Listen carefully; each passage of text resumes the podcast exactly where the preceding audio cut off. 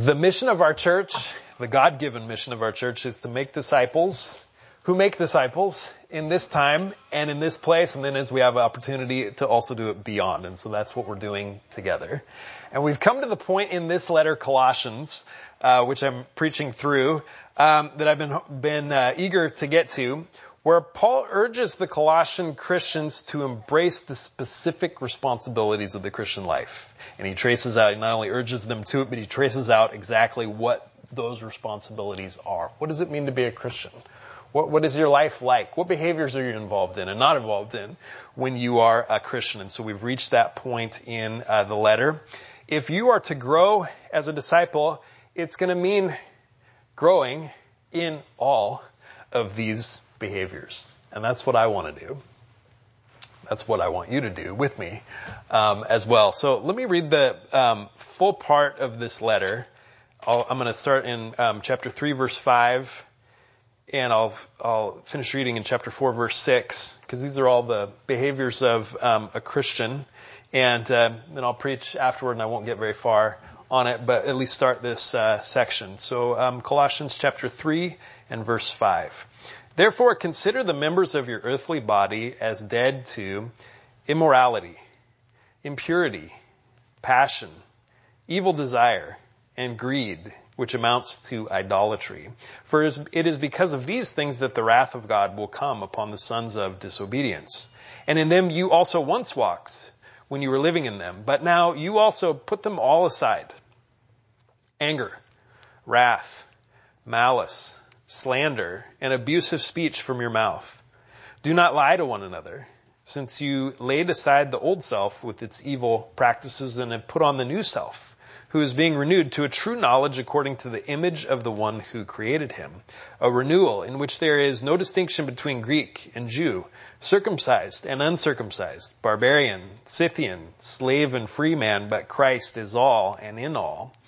So, as those who have been chosen of God, holy and beloved, put on a heart of compassion, kindness, humility, gentleness, and patience, bearing with one another and forgiving each other. Whoever has a complaint against anyone, just as the Lord forgave you, so also should you.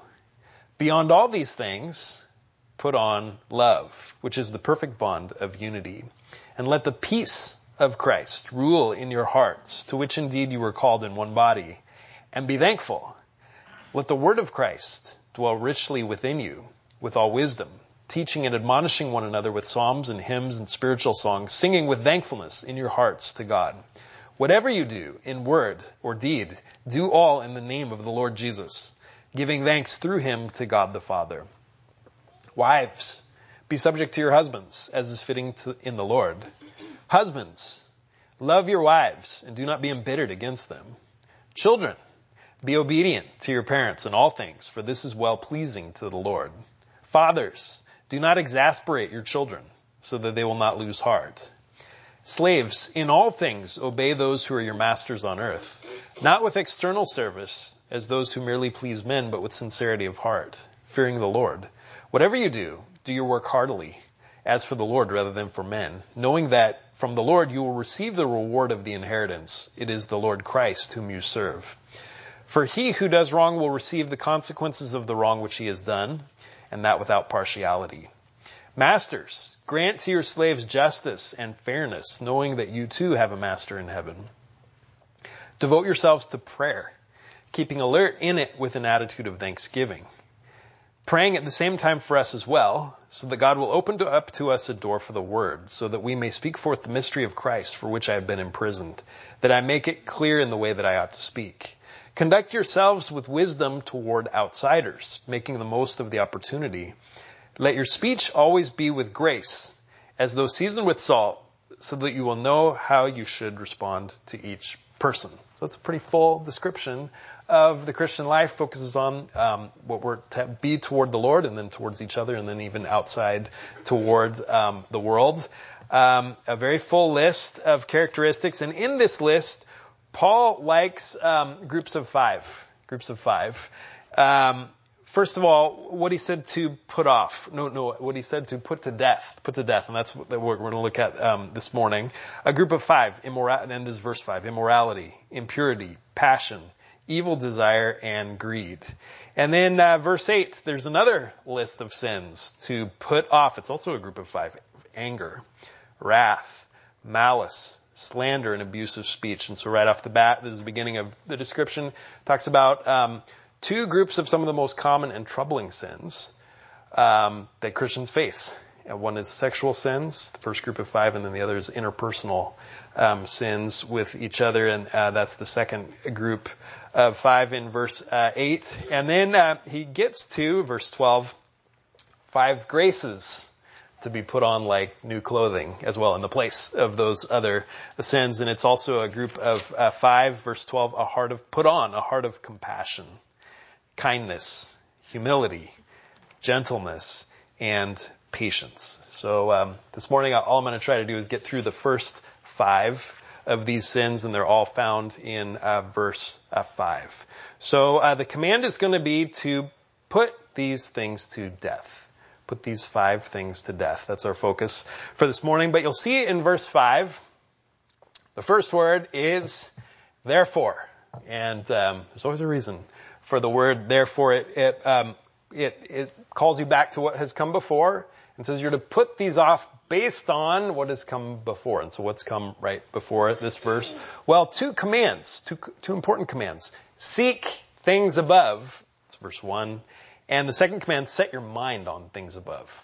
Two commands, and it's therefore, because you're doing that, that you're uh, to put these uh, things to uh, death. So you're to seek things above, set your mind on things above by faith. That's what it's describing. And the things above is where Christ is, the resurrected Christ is, and also your life is hidden uh, with Him uh, there. And uh, so you're to seek things above. You're to be thinking. You're to be trusting in what's there uh, above, and only in that way, only that's the context in which you're to put these sins um, to death. And uh, actually, that's only the place where true repentance is found. And that's what you're doing when you're putting off these things, truly putting them off, so that you can put on uh, the graces of uh, the Christian life. That is true repentance, and you can't repent unless you're seeking things above, unless your mind is uh, on Christ and on your life being hidden with um, Christ, and that's why we have the word therefore. He doesn't just jump into, well, just start putting these things off. No, it's uh, seek the things above, set your mind on things above, and therefore, because of that, now you can start putting off uh, the sins.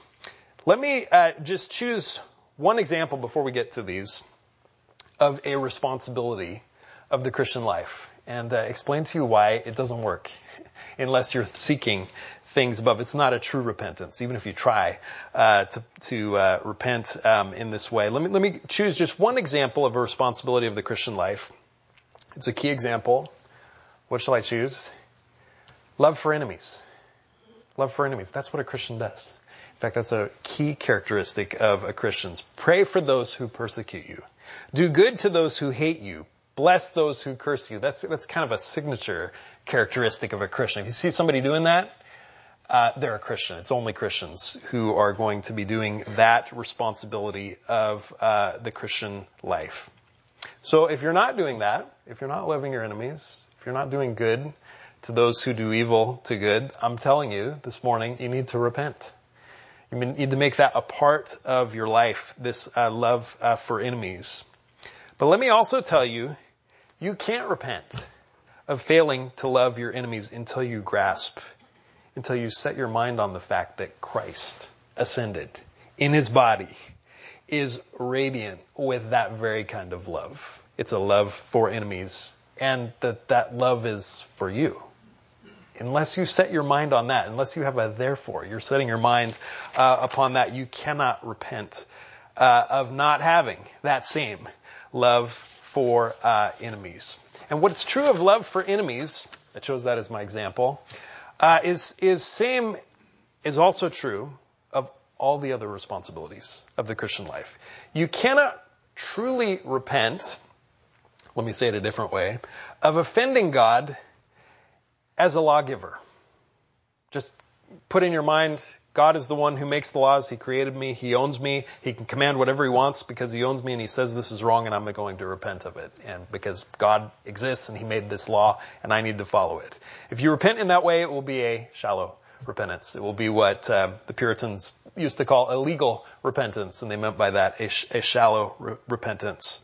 If you just repent of offending God in that way, in His role as uh, a lawgiver, but when you grasp that you've offended a God of unimaginable love, fathomless love, and that His love is for you, and you've offended Him, you've rejected Him, uh, you've turned Him away, then the real tears can flow the tears of true repentance. And then they can wash away all the sins that are mentioned uh, here, including these immorality, impurity, passion, evil desire, uh, greed, anger, wrath, malice, slander, abusive speech, all of the sins uh, that are mentioned here. So it's important. You don't want to skip the word therefore. It's by setting your mind on things above and what is only above uh, Christ that you're able to truly uh, uh, repent. The tears of true repentance are found by seeking setting your mind on things above. And so this therefore, that's based on setting your mind on things above, is a prerequisite. It's a context for all of the putting off and uh, putting on. It's only a person who's setting his mind on things above that is going to be truly repenting, putting off all of these things and putting on um, the rest. Okay, so therefore, and now let's get to it. Put the members of your earthly body to death. Put to death the members of your earthly body is the uh, command that's given and that's followed by these uh, five things. So it says put to death your body parts that are on this earth. That's what it literally says. And then it names them but it's not naming body parts like uh, the thigh bone the knee bone the foot the toes. No it's it's uh, mentioning things that you would do with your body like immorality impurity, passion, evil desire, and greed. Some things obviously are done um, with the body, or at least they're done with uh, the mind.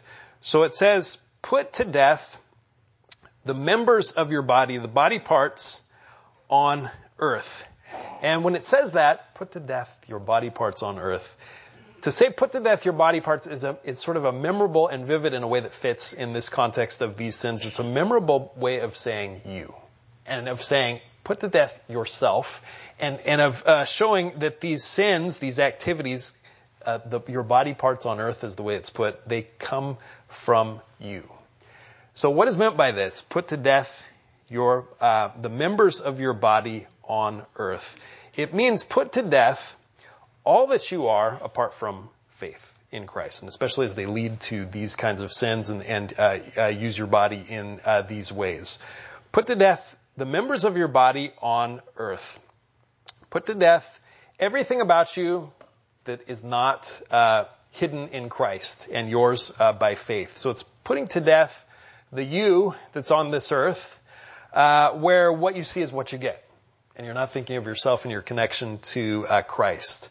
The you, where the best thing about you is not what you have by faith in another, and uh, what's found in him, but the you where the best thing about you is something hidden deep within you, in the inner recesses of your being that needs to be uh, brought out in uh, some way. So this is a way of saying put to death these behaviors, and they're coming from you, and it's a fitting way of saying it. Put to death your body parts uh, that are upon uh, the earth, and so it's uh, identifying the source of them not not saying it's it's the outward parts of your body and and the real you isn't involved in these things, but it's saying you, your body is you, and your body parts are you, and so it's saying these sins and the way they that your body carries them out, they come from you.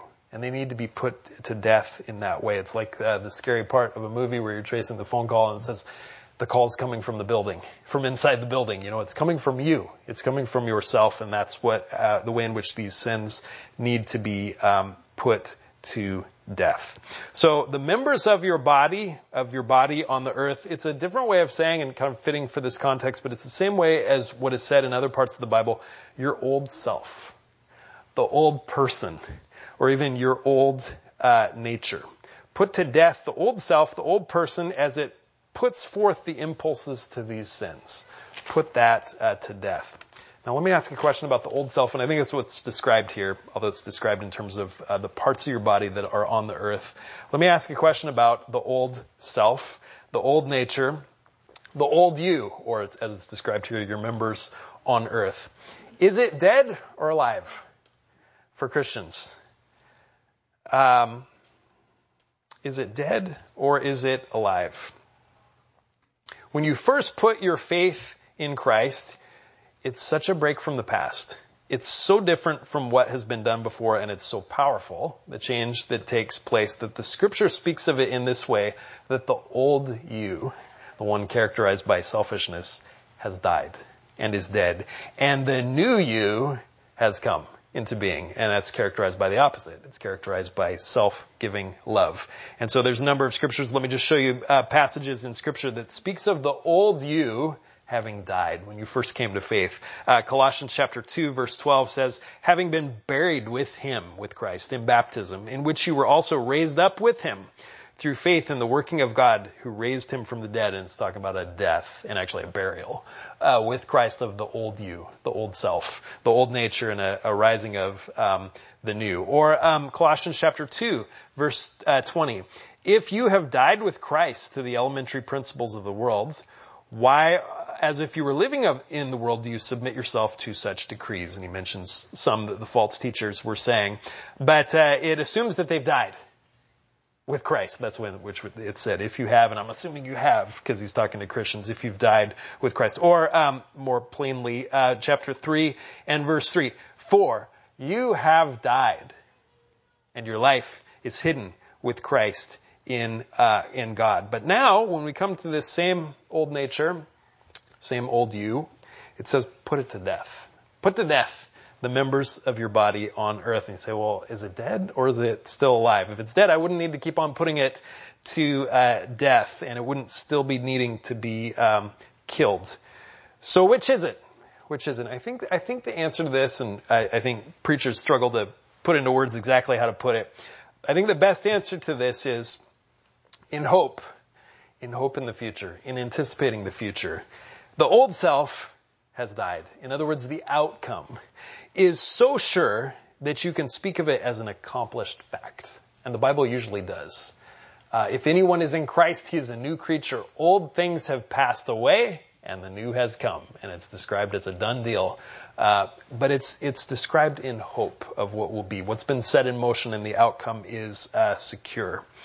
In reality, currently, if you want to just take a snapshot of a Christian, I think the best way to say it is that we are, and I know that some say it slightly differently, the best way to say it is that we are mixed persons.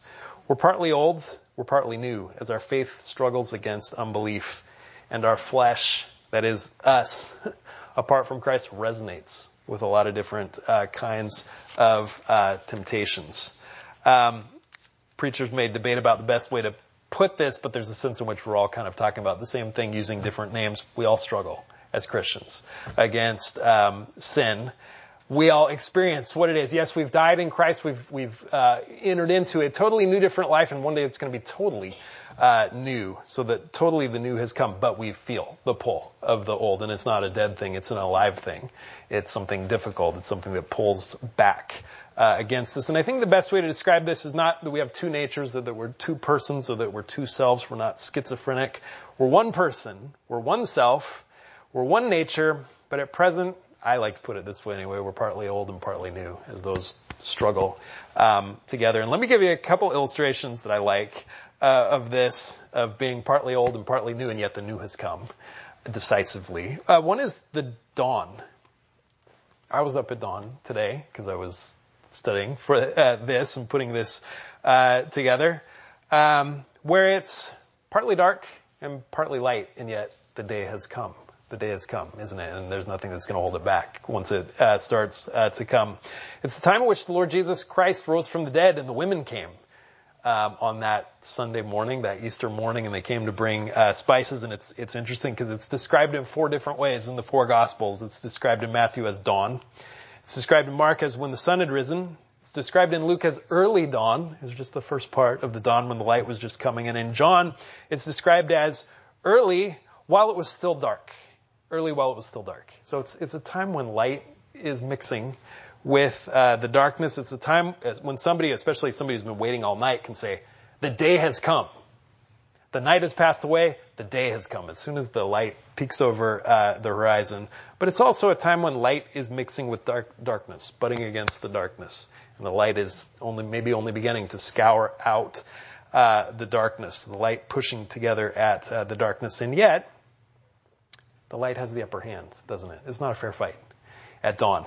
The light's going to win in the end, and that's why you can say that light has uh, come. That's the way in which the righteous are described. Proverbs chapter 4 and verse uh, 18. The path of the righteous is like the light of dawn that shines brighter and brighter until the full day. The way of the wicked is like darkness. They don't know over what they stumble. There's no, there's no dawn for them. It hasn't, the sun hasn't begun to rise. All they do is uh, walk in darkness. Let me give you one other illustration for uh, the same thing, and this one comes from uh, the book of Revelation, between the sixth and the seventh trumpet and before the seven bowls, it's, you're right in the middle of the tribulation. There's chaos on the earth. The two witnesses are resurrected, so we're probably somewhere near the midpoint of the seven year tribulation, which is this time of great conflict upon the earth between God and Satan. And then the seventh trumpet sounds, um, and it's the signal for the bowls to be poured out. There's more to come. It's all going to lead up to the battle of uh, Armageddon. But in heaven, when the seventh trumpet sound, the angels rejoice and they say, the kingdoms of this world have become the kingdom of our Lord and of his Christ, and he shall reign forever and ever. It's like this decisive thing has been set in motion. There's still chaos on the earth. The kingdoms of the world at that point, actually they're being ruled by Satan. Well, they're being ruled by the Antichrist. Um, at that uh, point, the battle's not over, but the outcome is so secure and even the trumpet sounding, the seventh trumpet uh, sounding. What's been set uh, at motion in that is so much that the angels are already celebrating. They're already saying it's as good as done. And it's the same way for the Christian who says old things have passed away. Behold, all things have become new. The battle's not quite over. Battle's raging, but the outcome has been uh, secured. It's like the uh, song that I've heard. I don't have to wait till the battle's over. I can shout now. I know the outcome already, but the battle's not over the battle's not over and, and there's a continued need to uh, fight. So the fact that we've died in Christ in hope in the outcome, what's been set at motion, and yet we still need to put to death the old nature, in the way it's described in this passage is uh, put to death the members of your body on the earth, the old nature that's uh, weighing you down, however you want to put it. I hope the decisiveness of that death in Christ that we're still working out uh, now gives you courage to renew your effort. Uh, the sins come coming from the part of you that's old, whatever you want to call it, from uh, your members. You need to have courage that the battle is going to be won, so that you can put them to death with an attitude of showing no mercy, giving no quarter, making no negotiated peace with any of those sins, but nipping it in the bud, strangling the monster in the crib, showing no mercy to it. That is truly repent truly repent of uh, all of these things, put them off, and then put on uh, others. So put to death. It's kind of a warlike uh, command. Therefore, put to death the members of your earthly body, uh, and then it mentions the sins that are coming from you, coming from you. Um, one Puritan put it like this: Use sin as it would use you. Spare it not, for it will not spare you. It is your murderer Therefore, use it as a murderer should be used. Kill it before it kills you. And so it's, it's to be done with serious, seriousness. It's to be done with courage. It's to be done with an attitude of victory. And the battle is to be engaged uh, over all of these uh, sins. Uh, to be killed and then graces to be put on um, as well. And it's a, it's a battle. So what is to be put to death? The old self in you is to be put to death as it does these things. And it's going to use body parts uh, to do these uh, things. Uh, and this is our first group of five. It moves from outward to inward. It moves from act to the motive behind uh, the act. This this list of uh, five. So it's going to start with sexual immorality. That's the first one mentioned. Then and then it's going to go more inward: impurity, passion, evil desire, and greed which amounts to uh, idolatry. So it's going to start from the outward manifestations of the sins to its inward craving, the inward springs of the heart. It's interesting. The next list of five is going to move in the opposite direction, kind of from inward to outward. We won't get there today, but um, when it talks to these sins of interpersonal relationships, uh, verse eight, put these aside: anger, wrath, malice, slander, and abusive speech from your mouth. So that's going to talk about how that sin, uh, Paul's going to start from the inside and then work his way outside in telling you to put off that group of five uh, sins. The first sin to be put off is, my translation says, immorality. It's a word that means sex outside of marriage. That's what the word means. That's what everybody who used it meant um, in that day. And that's the first thing that Paul mentions to put off. When Paul mentions uh, sins to be put off, or the deeds of the flesh, he almost always starts with this one. He almost always starts uh, with this one, and I'll, I'll um, show you maybe just a few places where he does it. Galatians chapter 5 and verse uh, 19. Um, I'm not in Galatians. Galatians 5, where he talks about the deeds of the flesh. Now the deeds of the flesh are evident, which are immorality, same word that's used, sex outside of marriage, impurity, sensuality, idolatry, sorcery, enmity, strife, jealousy, outbursts of anger, disputes, dissensions, factions, envying, drunkenness, carousing, things like these, of which I forewarned you, and I have forewarned you, that those who practice such things will not inherit the kingdom of God. I won't show you some of the other lists, 1 Corinthians 6, 9, Ephesians 5, 5, or that's the first one that he mentions is uh, this word for um, sex outside of uh, marriage. So Paul often begins with that sin when he's talking about the responsibilities of um, the Christian life, um, and he does here as well for the Colossian believers. Interesting, especially as he's talking about put these things off as your mind is set above. That he chooses to start with a sin that their culture did not think was sinful a vice that their culture didn't think was a vice at all, especially for a man. Um, sex outside of marriage. Uh, I think in their culture they thought only one part of that would be sinful or a problem or a vice, um, which would be adultery. To sleep with someone else's wife would be something frowned upon uh, for them, but mainly for the problem that it would have a destabilizing effect on society for passing on inheritance to uh, the next generation, so, so that uh, someone's wife, he wouldn't know whether the children were legitimate or illegitimate uh, children. So, so not uh, not a not a really a good reason uh, for considering that a vice, and not a vice that would rule out all of the, this of sex outside of uh, of marriage. And it's the same in our culture. They lived in a very sexualized culture, and we do too. We do too. We're not uh, far behind them. And so for this, sex outside of marriage, in our culture, there's really no shame. There's no shame for it. It's just considered um, self-expression. Um, it's considered wholesome, like a nice love story would be would uh, involve this. Um, it's considered um, wholesome. If it's considered wrong, it's considered wrong for the consequences it might bring. Uh, maybe an unwanted pregnancy that would keep someone from accomplishing their goals or something like this. But no, it's wrong because it doesn't fit with Christ. None of it. Not just a part of it, none of it of this. Uh, it's it's that is only intended for uh, marriage. And so if you're seeking the things above, seeking the character that you find not coming out of you apart from Christ, but seeking the character that's found above where your life is hidden uh, with Christ. This has no place. It's something that you are to put to death and any impulse towards you, towards this is something that you are to um, put uh, to death. So that, this was not the standard uh, then any more than it is now. It was not considered a vice. Um, of course, the standard today is for us in our culture is um, anything done between consenting adults. It's fine. Uh, it's not a vice, whatever it is, as long as it's done between um, consenting adults. But uh, that's not the standard uh, that's found here. That's not what comes from the character of Christ.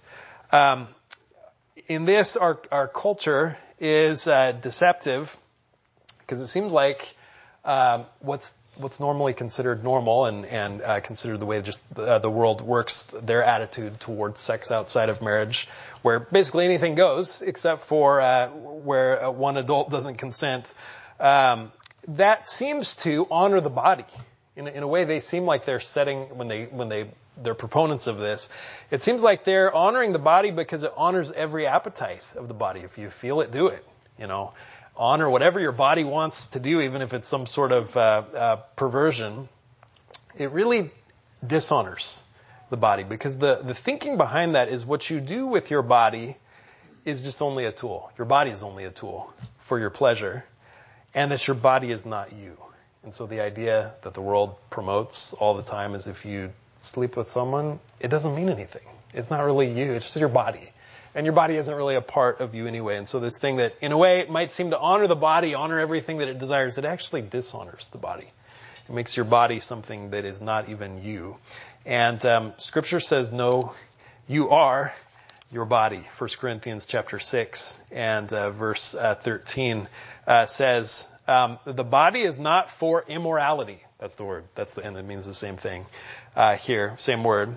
Your body is not for immorality, but for the Lord and the Lord is for the body. And the reason why the Lord is for the body is because the Lord is for you. And your body is you. And so what you do with your body matters to the Lord, and especially in this uh, important uh, area. And so we honor the body as the Lord honors the body uh, by keeping sexuality within the bounds of marriage where it belongs. And so the activity uh, that's described by this word sex outside of marriage, a Christian is to put to death put to death, to have no quarter with it, but uh, to put it to death. What else should be put to death along with this immorality? Um, impurity, impurity as well. This is a word was used for ceremonial uncleanness. Um, you know, sacrifices be tainted, uh, ceremonially unclean if you touch, let's say, a dead body uh, or something like that. But of course, the word can also refer to moral uncleanness as well. So the first word immorality would be the act uh, of sexual immorality, but this would be this would be the dirty mind that goes with it, that, from which that act um, uh, springs uh, from. And so uh, Paul goes beyond just the act that you're to put to death, but also the thoughts and the intentions that go with the act, or that uh, if you come short of the act, you're, you're still not to have those thoughts and intentions uh, in your heart. And of course, the Lord Himself um, spoke of this Sermon on the Mount, Matthew chapter five and verse 28. He wasn't just concerned with the act, but also with um, the uh, intention. Acts chapter 5 verse uh, 28. I say to you, or, well, you've heard it that it was said, you shall not commit adultery. There's the act. But I say to you that everyone who looks at a woman with lust for her has already committed adultery with her in his heart. So the Lord is concerned not just with uncleanness in the body, but also uncleanness in the heart. Mark chapter uh, 7 and verse 21. For from within, out of the heart of man, proceed the evil thoughts, fornications, thefts, murders, adulteries, deeds of coveting and wickedness, as well as deceit, sensuality, evil, slander, pride, and foolishness. The Lord was very clear uh, on this that uh, the outward acts proceed from an, from you, from inward, and uh, only Christ can set you free uh, from that. So the Lord is not just concerned with the act of sexual immorality, but with the mindset that goes with it. Certainly, that would include pornography that is readily available uh, to us. And so, if you're involved with that at any level, you're to put it to death. Put it to death, the uncleanness um, that goes with that. Number three is passion.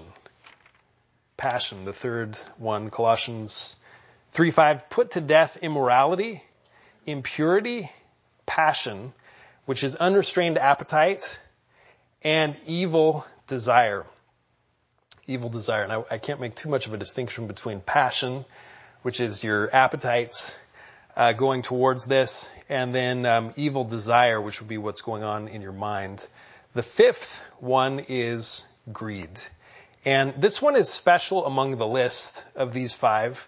Immorality, impurity, passion, evil desire, and greed. It's special in two ways. It, first of all, it says the word the. Immorality, impurity, passion, evil desire, and the greed the greed. The is not um, exactly the same in English as it is in Greek. So you have to uh, translate it differently. Uh, well, it doesn't always come across in translation. The word uh, the, the covetousness, uh, is what stands behind the others of these immorality, impurity, passion, evil desire. Uh, the word greed, covetousness, stands behind the others. Exodus chapter 20 and verse 17 says this about covetousness.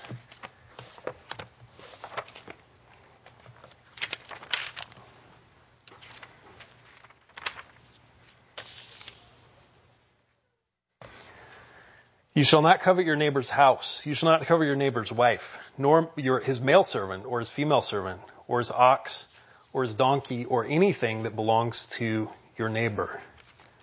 So this covetousness is um, something that stands behind not only sexual sin, but it stands behind the others um, as well. And uh, this is to want what isn't yours. This is to want what God has not given you. So this is uh, behind sex outside of marriage and uh, all of the inward things that are associated with that. It's behind other things too as well. The third uh, or the second part of this is that it's equated with idolatry. It's equated with idolatry. This last, this fifth that is on this list is equated with idolatry, and not just here that um, covetousness is equated with idolatry, but also in Ephesians chapter 5. It talks about those who will not inherit the kingdom of the Lord. It indicates the covetous and uh, that also that um, the covetous are idolaters. So when you want something that is not yours, whether it's flowed into this um, area of sexuality or whether it's flowed into um, another coveting your neighbor's house, coveting anything that doesn't belong to your neighbor. It's the same as idolatry. And what is idolatry? Idolatry is saying, I wish that God did not exist. I'd like to manufacture a different God. I'd like to decide, I'd like to decide myself what God does, and I'd like to be God myself. So, uh, the the greed, and this is tracing this sin, the outward action back through the inward parts to every part of it, tracing it back to the ultimate root, which is wishing for something that uh, does not belong to you.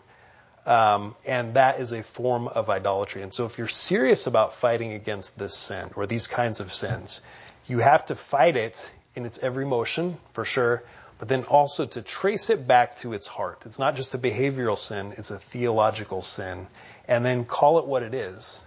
It is seeking to replace God with yourself. It is seeking to kill God with yourself. It is the sin of idolatry. And so this sin, in all its forms, has to be traced back to its root, the ugliness with which um, you would wish to kill God and replace Him. It traces back to idolatry. So let me ask this question. These uh, sins that are mentioned, the first five that are mentioned, immorality, impurity, passion, evil desire, and greed, which amounts to idolatry. How are you doing in this?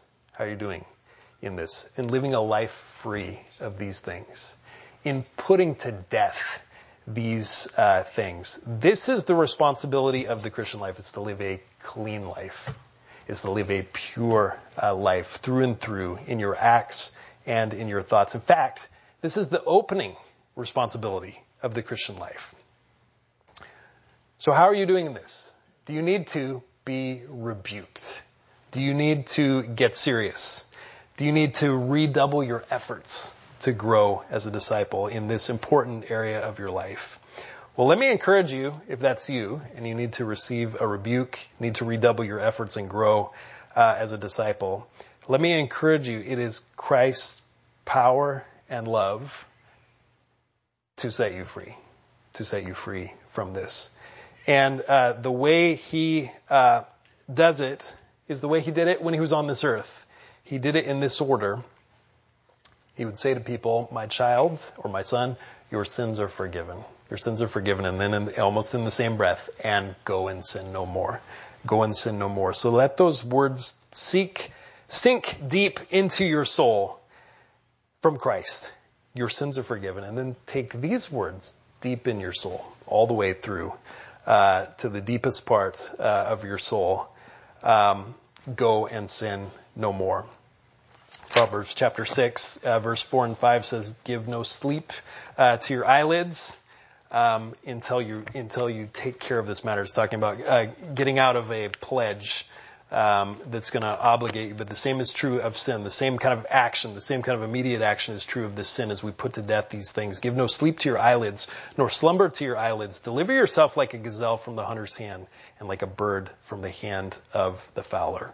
So seek the things above where Christ is, and then put these things to death. Put these things uh, to death. And I hope that that um, Christ's power, Christ's love, Christ's forgiveness, uh, even fills you with courage, with holy zeal, and with boldness and strength to put these things to death and to grow as a disciple of Christ. Let's pray.